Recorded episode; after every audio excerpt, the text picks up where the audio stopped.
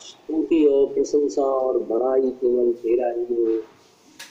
क्योंकि तू ही धन्य है। तू ही पवित्र है।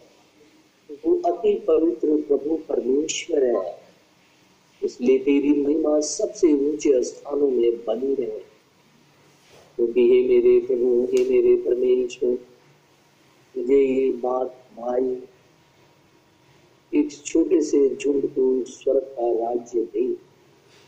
तेरे जीवित खुदा ये तेरे के रह तेरे अनुग्रह के द्वारा हुआ है। और हम इसके लिए तेरा हृदय से धन्यवाद करते हैं और तेरी बड़ाई करते हैं। तुझे धन्य कहते हैं और तुझे पवित्र कहते हैं, क्योंकि अति पवित्र प्रभु परमेश्वर केवल तू ही है। इसलिए तेरा ही नाम मुबारक हो। क्योंकि हे मेरे प्रभु, हे मेरे परमेश्वर विद्याचल से लेकर के अस्ताचल तक केवल एक ही नाम है। इस नाम के अंतर्गत में चंगाई है। इस नाम के अंतर्गत गुनाहों की माफ़ी है। इस नाम के अंदर में उद्धार है। जिस नाम से दुष्ट आत्माएँ भाग खड़ी होती है।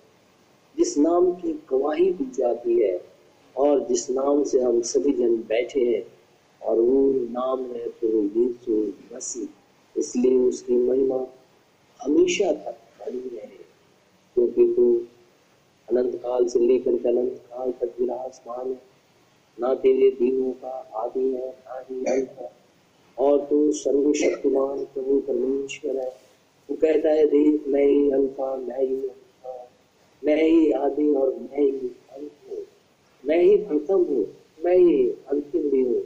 मेरे अलावा कोई भी परमेश्वर नहीं है। अनादि काल से लेकर के अनंत काल तक केवल मैं ही विराजमान हूँ।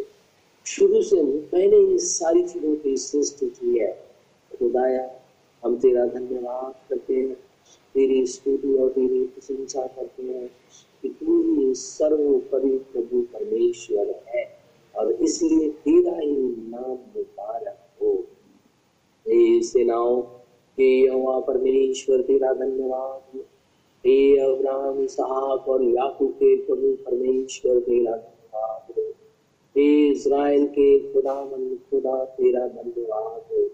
हमारे उद्धार पता प्रभु यीशु मसीह के सामर्थ्य नाम में तेरा धन्यवाद। हो क्योंकि तू ही प्रभु और तू ही परमेश्वर है।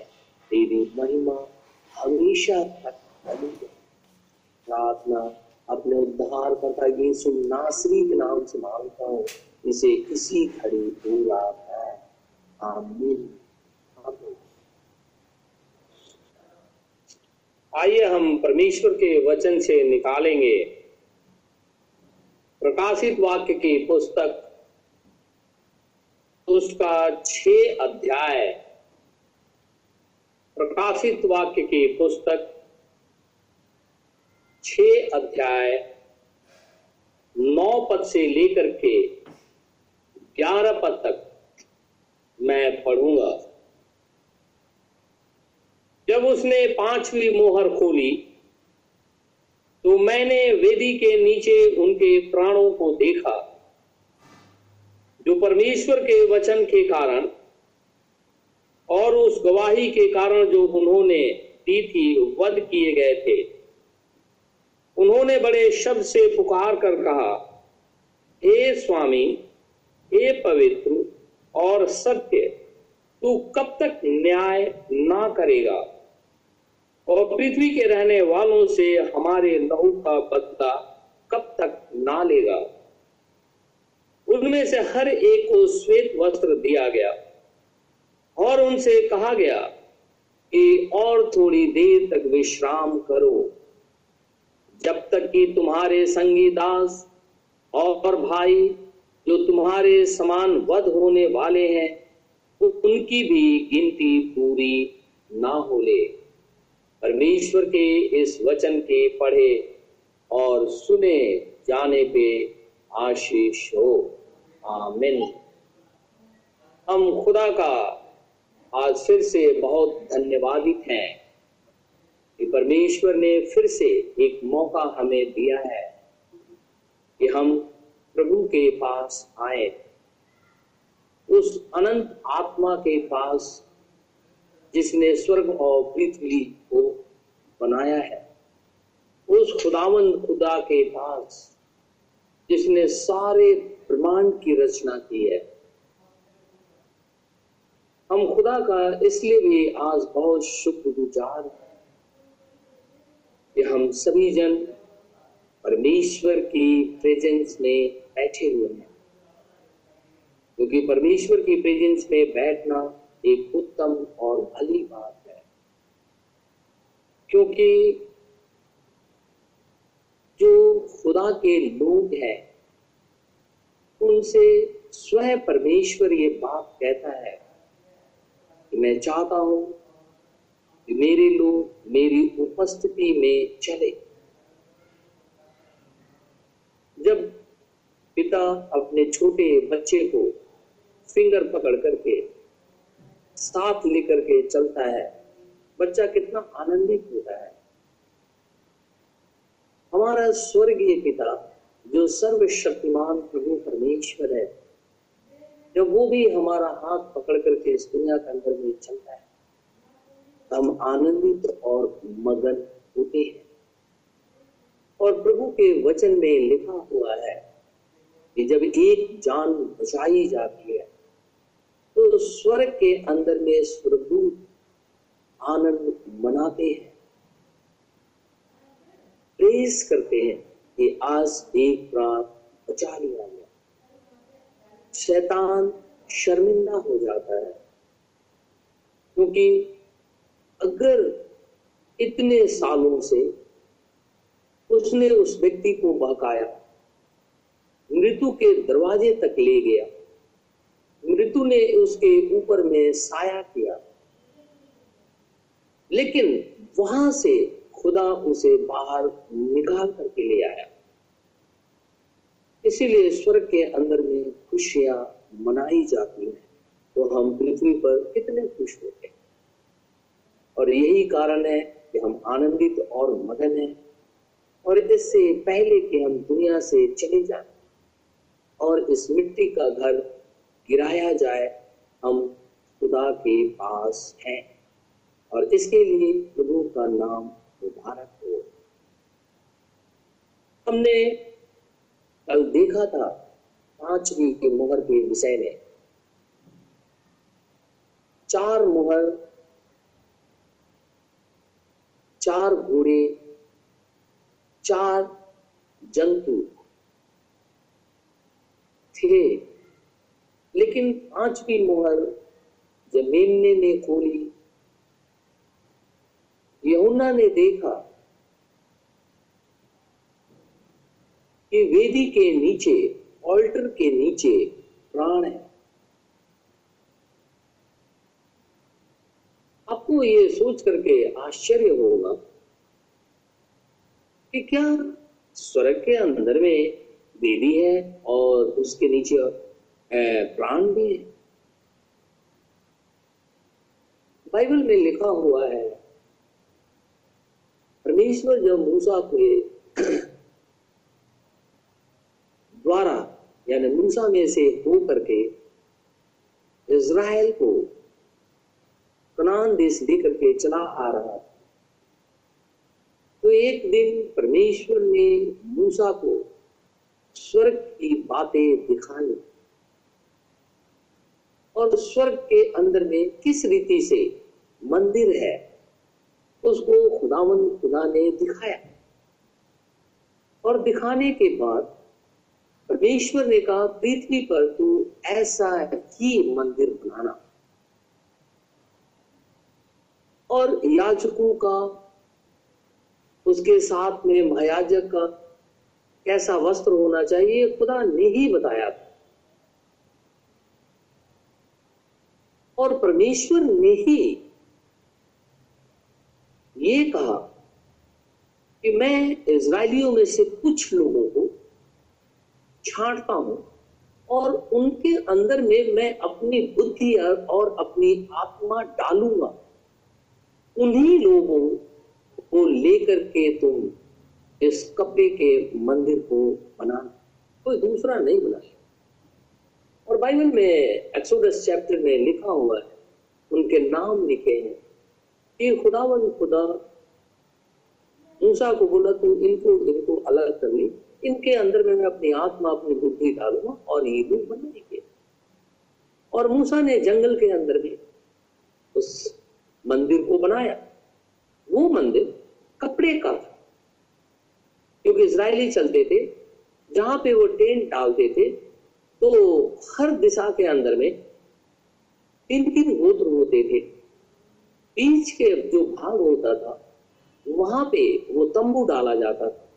उसके इर्द गिर्द चारों तरफ़ जो होते थे, वो लेवाइट्स होते थे। लेविए लोग होते थे जो वर्शिप करते थे।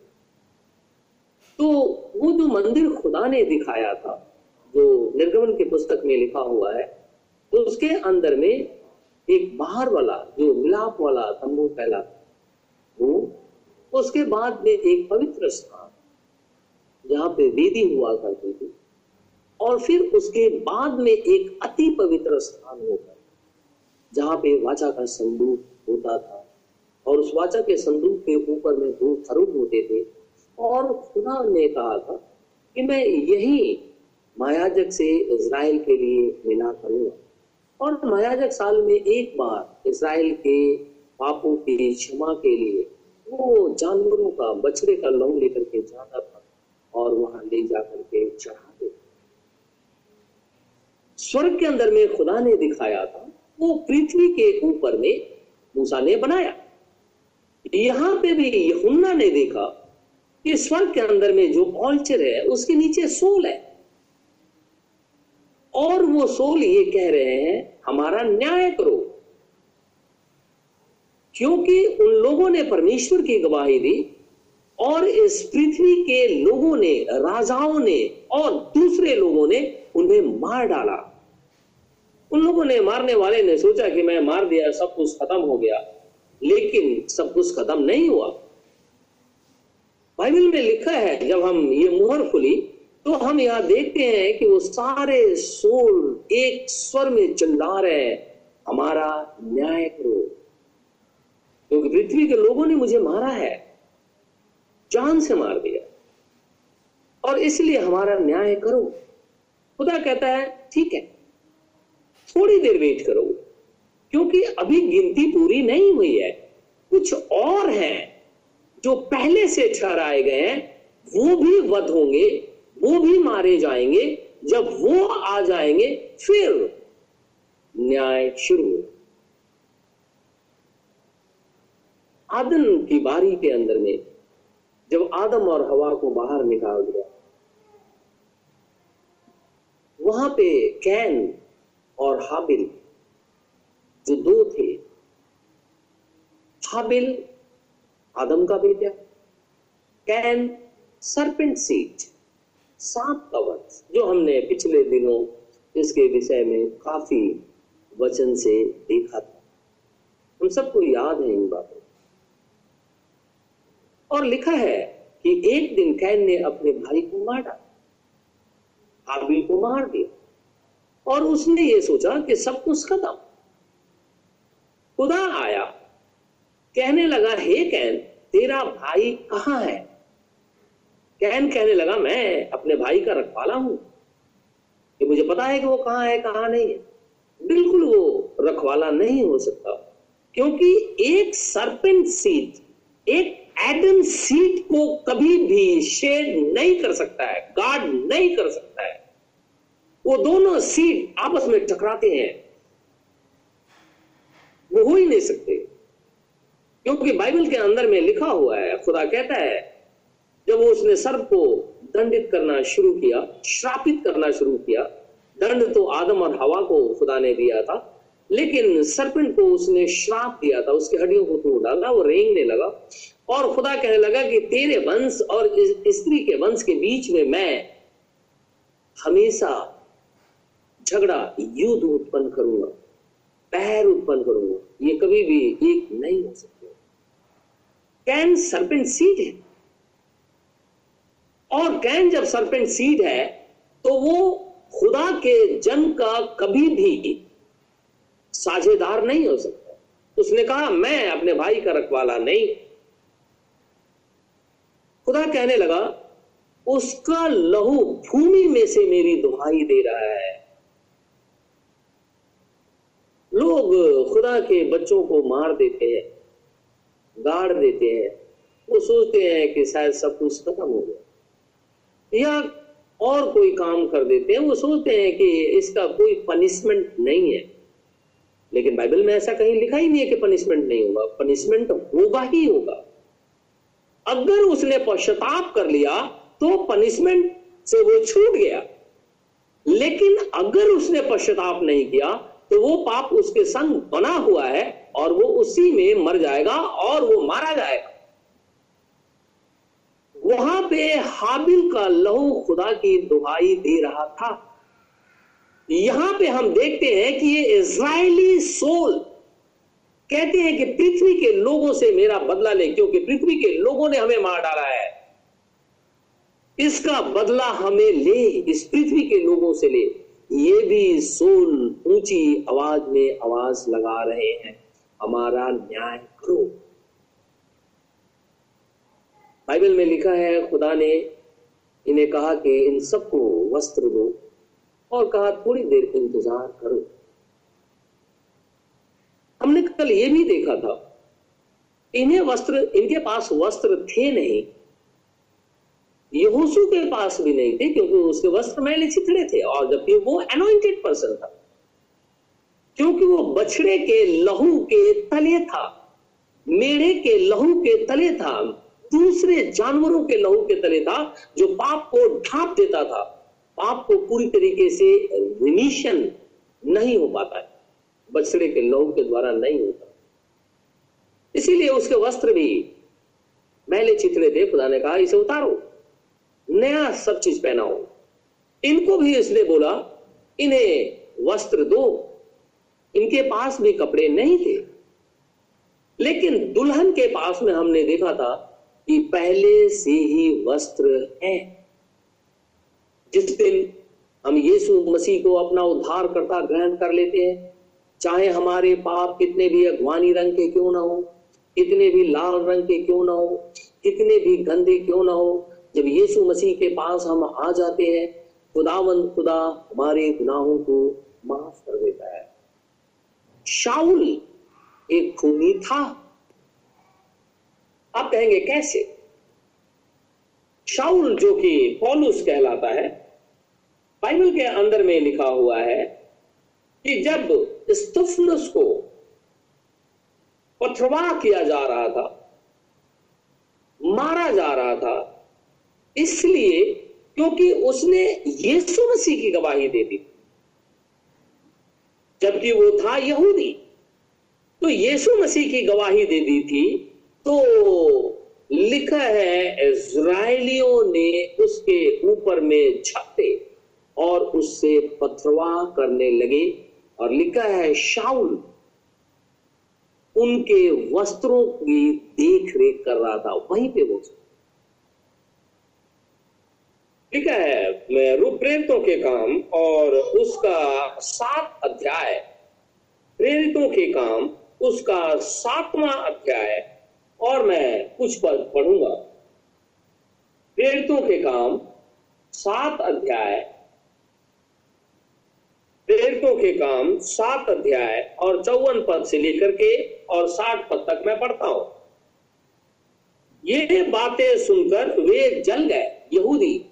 ये यीशु मसीह के विषय में कह रहा था। कह रहा था कि हमारे, तुम्हारे बाप दादे ने जंगल में खुदा के साथ ऐसा किया, वैसा किया। ये सारी बातें कर रहा था। तब ये चिढ़ गए।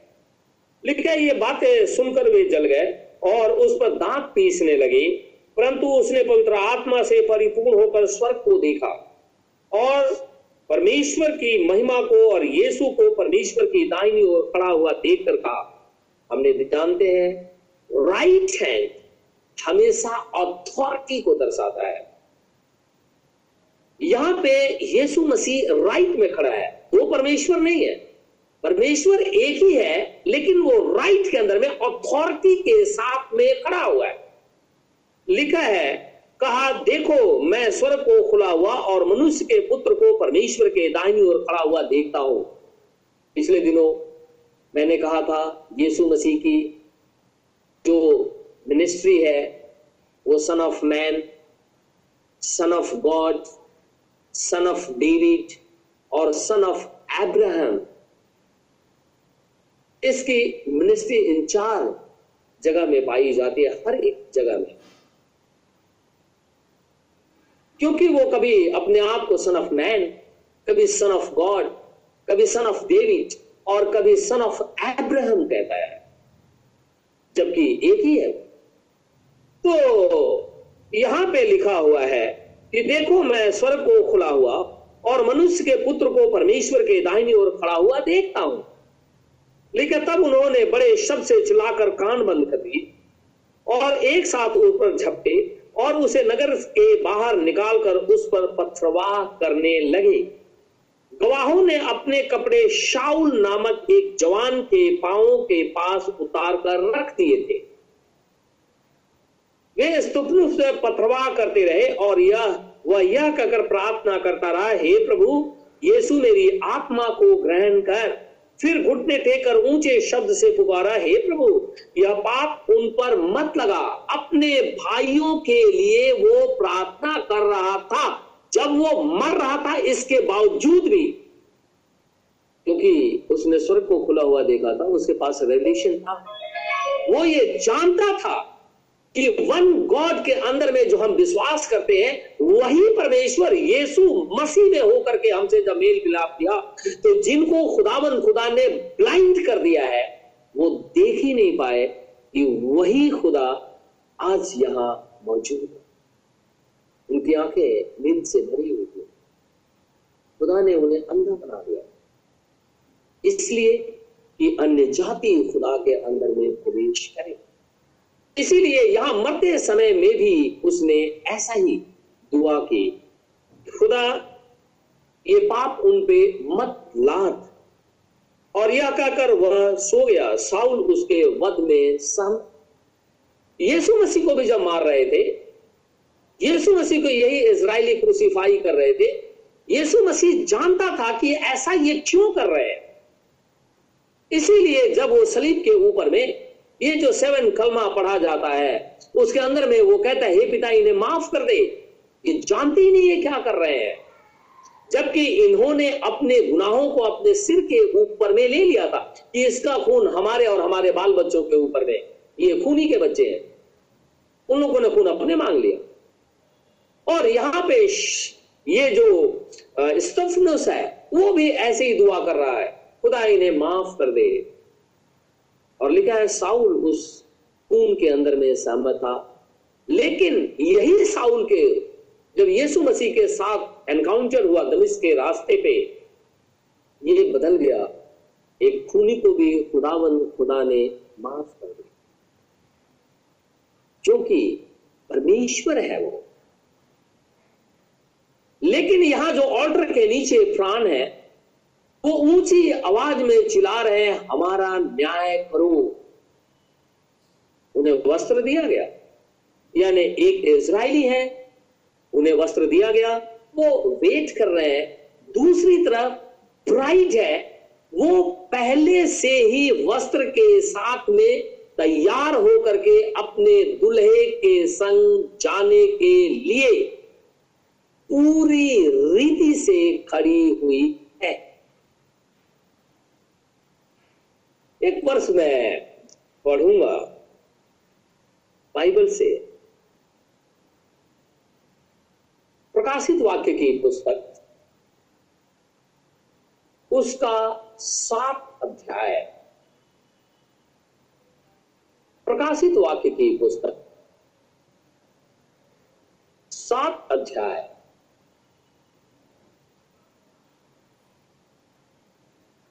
मैं एक पद से कुछ पद तक पढ़ता हूँ। हम ध्यान से इसे सुनेंगे। लिखा है, इसके बाद पांचवी मुहर होती है, उसके बाद छठी मुहर। उसके बाद ये घटना घटती है और वो चलती जा रही है और आगे चल करके सातवीं मुहर के विषय में वर्णन करता है। पहले नहीं करता लिखा है, इसके बाद मैंने पृथ्वी के चारों कोनों पर चार स्वर्गदूत खड़े देखे। वे पृथ्वी की चारों हवाओं को थामे हुए थे। कि पृथ्वी या समुद्र या किसी पेड़ पर हवा ना चले। फिर मैंने एक और स्वर्गदूत को जीवते परमेश्वर की मुहर लिए हुए पूरब से ऊपर की ओर आते देखा। उसने उन चारों स्वर्गदूतों से, जिन्हें पृथ्वी और समुद्र की हानि करने का अधिकार दिया गया था, ऊँचे शब्द से पुकार कर कहा, जब तक हम अपने परमेश्वर के दासों के माथे पे मुहर ना लगा दें, तब तक पृथ्वी और समुद्र और पेड़ों की हानि ना पहुंचाना। लिखा है। किसके माथों पे मुहर लगा दे वो? लिखा है, दासों के माथों सर्वेंट्स जो खुदा के सर्वेंट है, उनके माथों पे जब तक मुहर ना लगा दे, तब तक ये फोर एंजल जो फोर विंग्स को थामे हुए हैं, वो चुपचाप खड़े रहे। उसके बाद में यह वर्णन करता है कि जिन पर मुहर दी गई, मैंने उनकी गिनती सुनी, अर्थात इसराइल के गोत्रों में से एक लाख चौवालीस हज़ार पर मुहर दी गई। अब यहाँ पे बात एकदम साफ़ है कि ये सर्वेंट कहते हैं इनके ऊपर में मुहर होगी और ये जेंटाइल नहीं है, ये अन्य जाति दुल्हन नहीं है। यहाँ नाम गिनाता है बारह गोत्रों का, यानी इसराइल के बारह गोत्र। इसीलिए खुदावन खुदा ने अब्राहम को दास कहा। और अब्राहम की सीट उसी में से निकल करके आती है, जो शरीर के भाव से है। हम शरीर के भाव से इसराइली नहीं है। लोगों को अक्सर गलतफहमी होती है। वो सोचते हैं कि शायद हम यीशु मसीह को जान गए तो हम इसराइली हैं और खुदावन खुदा जो है, परमेश्वर जो है, बाइबल जो है, वो अन्य जाति जो मुक्ति पूजक है, उनके विषय में बात कर रही है। ऐसा नहीं है। दो जातियाँ हैं। एक इसराइली है। उसके बाद उन्हीं में से निकले हुए एक समैरिटन सामरी लोग हैं और उसके बाद जेंटाइल अन्य जाति हिदन, ये लोग हैं। तो यहाँ पे जो मुहर की जा रही है, वो अन्य जाति पे नहीं। यहाँ परमेश्वर के दासों के ऊपर में मुहर की जा रही है, और वो दास इज़राइल के बारह गोत्र हैं, और उनमें से एक लाख चौवालीस हज़ार के ऊपर में मुहर कर दी गई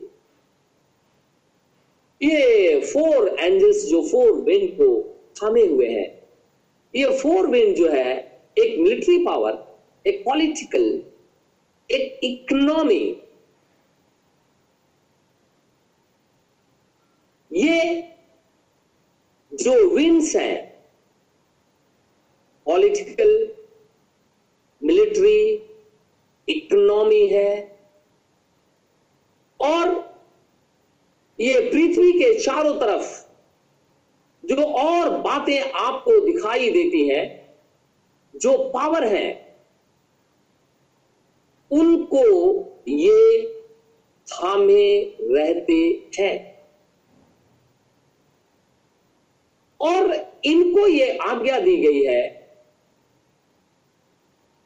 जैसे मैंने कहा, एक मिलिट्री, एक पॉलिटिकल, एक इकोनॉमी और एक रिलीजियस फोर विंग्स रिलीजियस के अंदर में, ये बहुत से लोग आते हैं। ये एक अलग पावर है। और इनको ये फोर एंजल थामे हुए हैं। ये विंड्स हैं। और इनको यह आज्ञा दी गई है कि जब तक मेरे सर्वेंट के ऊपर में मुहर बंद ना कर दिया जाए, उन्हें सील ना कर दिया जाए, तब तक किसी भी चीज़ की हानि नहीं होगी। जैसे ही कलिसिया रैप्चर में होगी, यानी कलिसिया उठाई जाएगी, वैसे ही परमेश्वर का आत्मा इज़राइल से बातचीत करने लगेगा। क्योंकि वन पार्ट अभी भी यीशु मसीह को ग्रहण नहीं करते वो ऑर्थोडॉक्स है। वो कभी भी ग्रहण नहीं करते। तो जैसे ही कलिसिया का स्वर्गारोहण होगा, वैसे ही परमेश्वर का आत्मा इज़राइल से बात करने लगेगा। इज़राइल के अंदर में दो प्रॉफिट होंगे एलाइजा एंड मोजेस और वहाँ साढ़े तीन साल जो उनकी मिनिस्ट्री जो इज़राइल के लिए बचा हुआ था, बचा है, उसके अंदर में वो लोग यीशु मसीह के विषय में प्रचार करेंगे। इसराइली उसे ग्रहण करेंगे। हर गोत्र में से बारह बारह हज़ार यीशु मसीह को ग्रहण करेंगे। उनके हृदय पूरी तरीके से यीशु मसीह को ग्रहण कर लेंगे? और लिखा हुआ है, जरा हम इसको रोक करके हम तरह चलते हैं पीछे। हम निकालते हैं जरा जकरिया नबी की पुस्तक। जकरिया नबी की पुस्तक। जकरिया नबी की पुस्तक।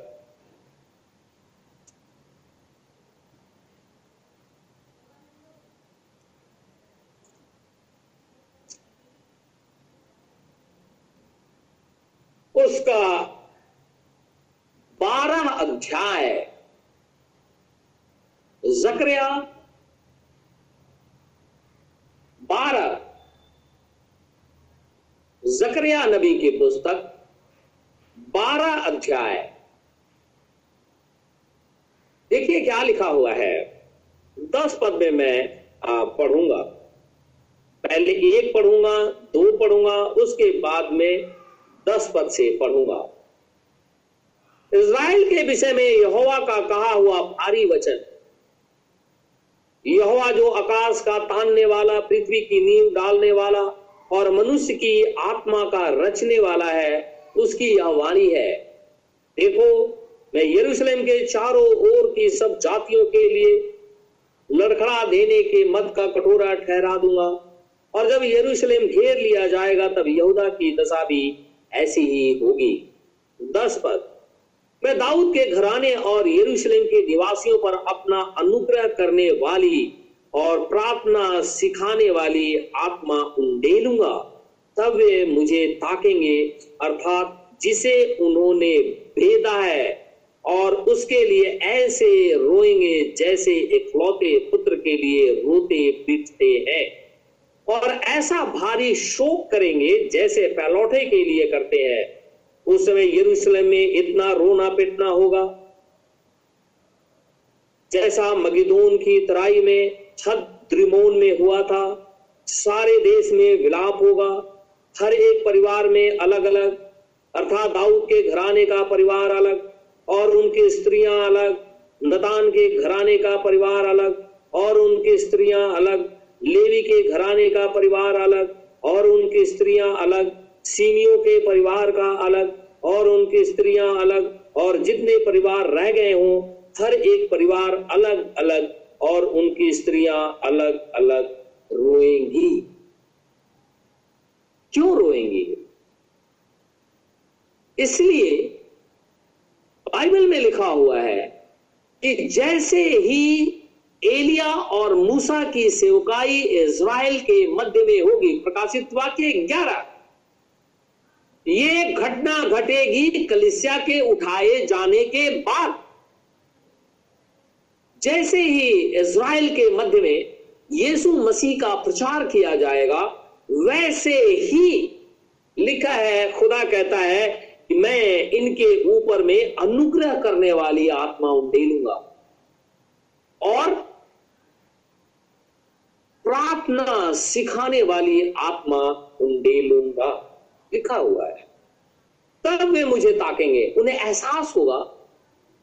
अर्थात जिसे उसने, उन्होंने बेदा था और उसके लिए रोएँगे, क्योंकि यीशु मसीह उन्होंने बेद के मार दिया था, उसके लिए ये लोग रोएँगे। और यहाँ लिखा हुआ है कि हर एक पुत्र के लोग रोएँगे चलाएँगे जैसे अपने इकलौते पुत्र के लिए चलाते हैं।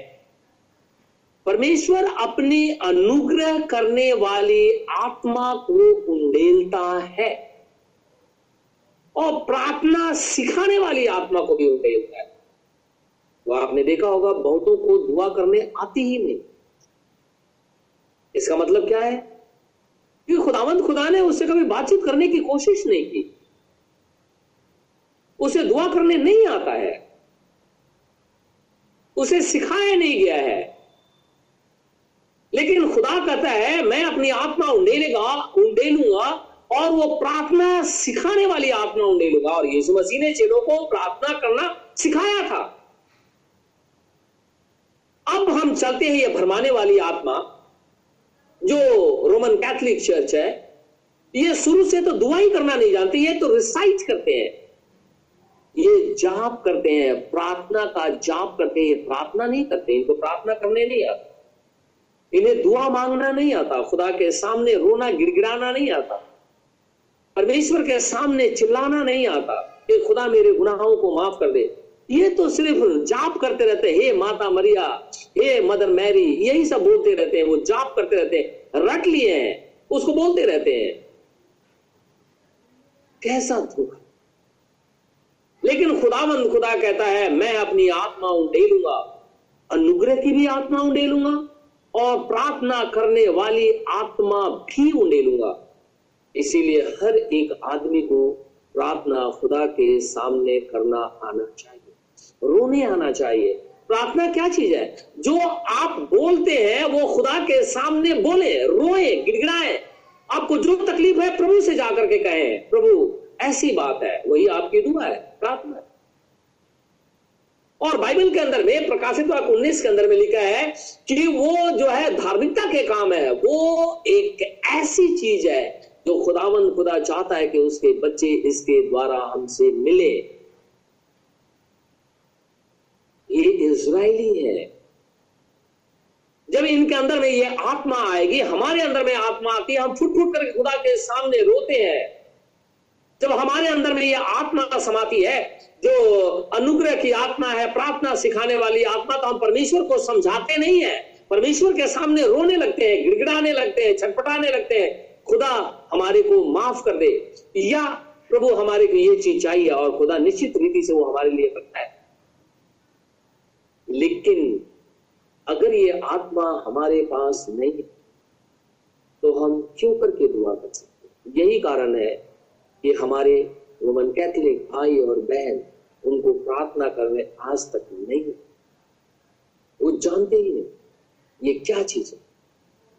लेकिन परमेश्वर कहता है, मैं इसराइल के ऊपर में अपनी आत्मा उंडेलूँगा। लिखा है the spirit of grace and of supplication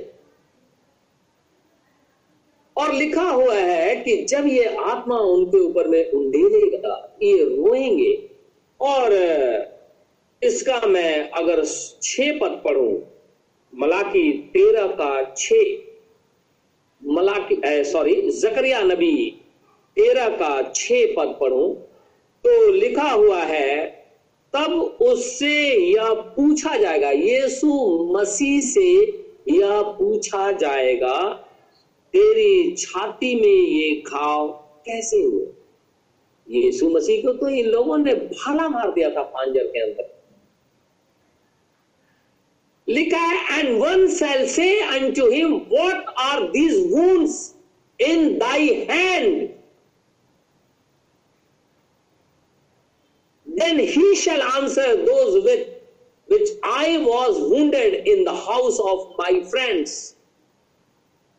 लिखा तब उसे यह पूछा जाएगा, तेरी छाती में ये घाव कैसे हुए? तब वो कहेगा, वे, ये वे ही है जो मेरे प्रेमियों के घर में मुझे लगे हैं। वो अपनों के घर आया और अपनों ने उसे ग्रहण नहीं किया। एक ग्यारह पद में वो अपनों के घर आया और अपनों ने उसे ग्रहण नहीं किया। अपनों ने उसे मार दिया और मार इसलिए दिया ताकि हम यीशु मसीह के अंदर में शामिल हो जाए। और जब हम यीशु मसीह के अंदर में आज 2020 साल से शामिल है, अनुग्रह का समय समाप्ति पे है। क्योंकि अब खुदा अपनी आत्मा इज़राइल को देने पर है। आप कहेंगे कैसे? बाइबल में लिखा हुआ है। कहता है, जैसे नूह के दिन होंगे, जैसे सदोम अमोरा के दिन होंगे, जब ऐसा दिन आने लगे, समझ लो खुदा, अब आने वाला है। तो हमने देखा, सदोम अमोरा के दिन कैसे थे? नूह के दिन कैसे थे? बाइबल कहते हैं, उनके मन में जो कुछ भी उपजता था, वो पाप ही उपजता था। तो आज आज क्या किसी के मन में धार्मिकता उपजती है? नहीं। बारह अरब आबादी में से जेंटाइल की बात कर रहा हूँ मैं। अगर इसराइल को छोड़ देते हैं हम, किसने खुदा के ऊपर में विश्वास किया? करोड़ों में से एक, करोड़ों करोड़ों में से एक, सबने नहीं। इसीलिए जिन्होंने यीशु मसीह के ऊपर में विश्वास किया, उनके पास में पहले से ही गारमेंट है। तो एक हो गए इसराइली और दूसरे हो गए ब्राइट इसराइलियों को जो ऑर्डर के नीचे हैं, जो सर्वेंट हैं, उनको कपड़ा दिया गया। हमने जिस दिन पश्चाताप किया, परमेश्वर ने हमारे गुनाहों को धो करके हमें श्वेत वस्त्र पहना दिया है। अब हम चलने के लिए तैयार है। हम प्रकाशित वाक्य सात पे वापस मैं इसे पढ़ूँगा। प्रकाशित वाक्य सात, चार पद जिन पर मुहर दी गई है, मैंने उनकी गिनती सुनी। अर्थात इज़राइल के संतानों के सब गोत्रों में से एक लाख चौवालीस हज़ार पे मुहर दी गई। यहूदा के गोत्र में से बारह हज़ार पे मुहर दी गई। रुबेन के गोत्र में से बारह हज़ार पे मुहर दी गई गाद के गोत्र में से बारह हज़ार पे मुहर दी गई आशेर के गोत्र में से बारह हज़ार पर मुहर दी गई नप्ताली के गोत्र में से बारह हज़ार पर मनसे के गोत्र में से बारह हज़ार पर शिमोन के गोत्र में से बारह हज़ार पर लेवी के गोत्र में से बारह हज़ार पर इसहार के गोत्र में से बारह हज़ार पर जबलून के गोत्र में से बारह हज़ार पर यूसुफ के गोत्र में से बारह हज़ार पर और विन्यामिन के गोत्र में से बारह हज़ार पे मुहर दी गई। ये याकूब के बारह बेटे हैं, जो कि बारह ट्राइब है। यही बारह गोत्र है। इनके ऊपर में मुहर दी गई है। अब हम नीचे पढ़ते हैं नौ पद में। देखिए, यहाँ क्या लिखा है? इसके बाद मैंने दृष्टि की। अब हो गए इज़राइली के ऊपर में मुहर हो गई। ब्राइड को पहले से ही गारमेंट दिया गया, प्रकाशित वाक्य 19 क्योंकि चौथी मोहर के अंदर में दुल्हन स्वर्ग का स्वर्गारोहण हो जाता है, उसके बाद प्रकाशित वाक्य 19 के अंदर में वो दिखाई देती है। तो ये इज़राइल अब अलग हो गया, दुल्हन अब अलग हो गई। अब एक तीसरा झुंड आता है, अब हम उसे देखते हैं, क्या लिखा है? लिखा है, इसके बाद मैंने दृष्टि की और देखो, हर एक जाति और कुल और लोग और भाषा में से एक ऐसी बड़ी भीड़ जिसे कोई गिन नहीं सकता था, श्वेत वस्त्र पहने और अपने हाथों में खजूर की डालियाँ लिए हुए सिंहासन के सामने और मेमने के सामने खड़ी थी। और बड़े शब्द से पुकार कर कहती है उद्धार के लिए हमारे परमेश्वर का जो सिंहासन पे बैठा है, और मेमने का जय जयकार हो। और सारे स्वर्गदूत उस सिंहासन और प्राचीनों और चारों प्राणियों के चारों ओर खड़े हैं। फिर वे सिंहासन के सामने मुँह के बल गिर पड़े और परमेश्वर को दंडवत करके कहा, आमिन। हमारे परमेश्वर की स्तुति और महिमा और ज्ञान और धन्यवाद और आदर और सामर्थ और शक्ति युगान युग बनी रहे। ये जो लोग खड़े हैं, इनके पास भी वाइट गारमेंट है। आगे, सवाल करता है, कहता है, तेरे पद में इस पर प्राचीनों में से एक ने मुझसे कहा, यहुन्ना से बातचीत हो रही है। यहुन्ना आत्मा में है। स्वर्ग के अंदर में ये सारी चीज़ें दिखाई, उसको दिखाई जा रही है। लिखा हुआ है तेरा पद में, इस पर प्राचीनों में से एक ने मुझसे कहा ये श्वेत वस्त्र पहने हुए कौन है? और कहाँ से आए हैं? अगर वो ब्राइट होते वो पहचानते। अगर वो इसराइली होते तो यहुना पहचान जाता। क्योंकि यहुना जो है, वो यहूदी है। वो जान जाता कि मेरे भाई बहन है ये। जैसे दानियल, वो पहचाना कि मेरे भाई बहन है ये। खुदा बोलता है उसको। तो ये पूछता है कहता है, ये श्वेत वस्त्र पहने हुए कौन है और कहाँ से आए हैं? मैंने उसे कहा, हे स्वामी, तू ही जानता है। उसने मुझसे कहा, ये वे हैं जो उस महाक्लेश में से निकल करके आए लिखा है, ये वो लोग हैं जो महाक्लेश में से निकल करके आए हैं। इन्होंने अपने अपने वस्त्र मेलने के लहू में धोकर श्वेत किए हुए हैं। ठीक है? राइट अपने पति के साथ में सिंहासन पे बैठी है। क्योंकि यीशु मसीह हमारा दुल्हा है। हम खुदावन खुदा का इसलिए भी बहुत शुक्रगुजार हैं कि अब हम फाइव फोल्ड मिनिस्ट्री के द्वारा जो खुदा ने कलिसिया के अंदर में रखा है उससे हम तैयार हो रहे हैं। समय समाप्ति पे है। अनुग्रह की समाप्ति पे है। अनुग्रह की समाप्ति पे है। अन्य जातियों की जो काल चल रहा है, उसका अब समापन होना है। क्योंकि अब कलिसिया का स्वर्गारोहण होना है। क्योंकि हम सातवीं मोहर में है। अरे, सातवीं कलिसिया काल में है। चौथी मोहर के अंदर में है। पांचवी इज़राइल के लिए है। अब कलिसिया चलने के लिए तैयार है। ऐसे समय में हमें चाहिए हम यीशु मसीह के पास आ जाए। निश्चित रीति से खुदा हमारे सारे अपराधों को माफ़ कर देगा और हमें जीवन देगा। प्रभु, हम सबको आशीष और बरकत दे। आमीन। आइए हम प्रार्थना में जाएँगे। धन्यवाद मेरे परमेश्वर, धन्यवाद मेरे खुदावन खुदा। धन्यवाद मेरे जीवित परमेश्वर, धन्यवाद मेरे खुदावन खुदा। सारी आशीषों के लिए तेरा धन्यवाद। हो सारी बरकतों के लिए तेरा धन्यवाद। हो जीवन के लिए तेरा धन्यवाद। हो समय के लिए तेरा धन्यवाद। हो तूने दिया, इसलिए तेरा ही नाम मुबारक हो। हे तू, विनती और प्रार्थना करता हूँ, पूरे दिन शैतान के चंगुल से तूने हमें बचाया है।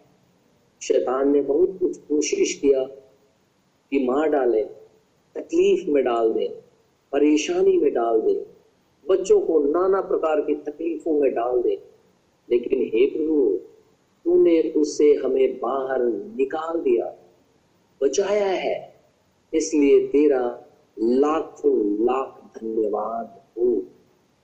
प्रार्थना करता हूँ प्रभु, ये कोरोना वायरस जो फैल गया है ऐसे समय में तेरे बेटे तेरी बेटियाँ घर से हॉस्पिटल में काम करने जाते हैं। रोजी रोज़गार के लिए घर से बाहर निकलते हैं।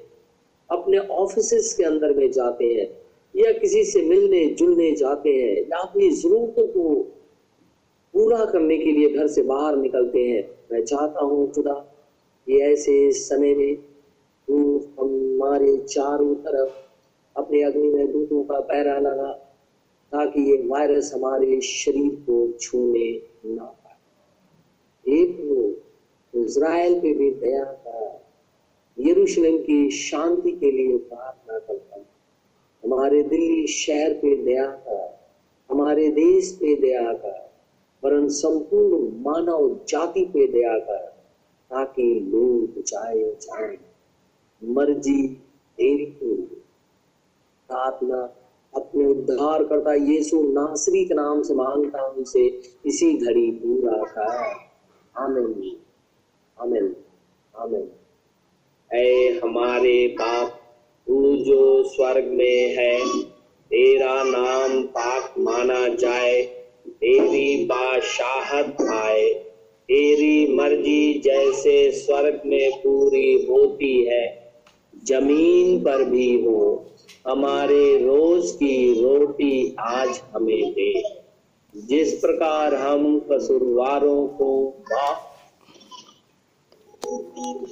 कसूरों को माफ़ कर हमें अजमाइश में न पड़ने दे, परंतु बुराई से बचा, क्योंकि बादशाहत, कुदरत और जलाल हमेशा तेरे हैं।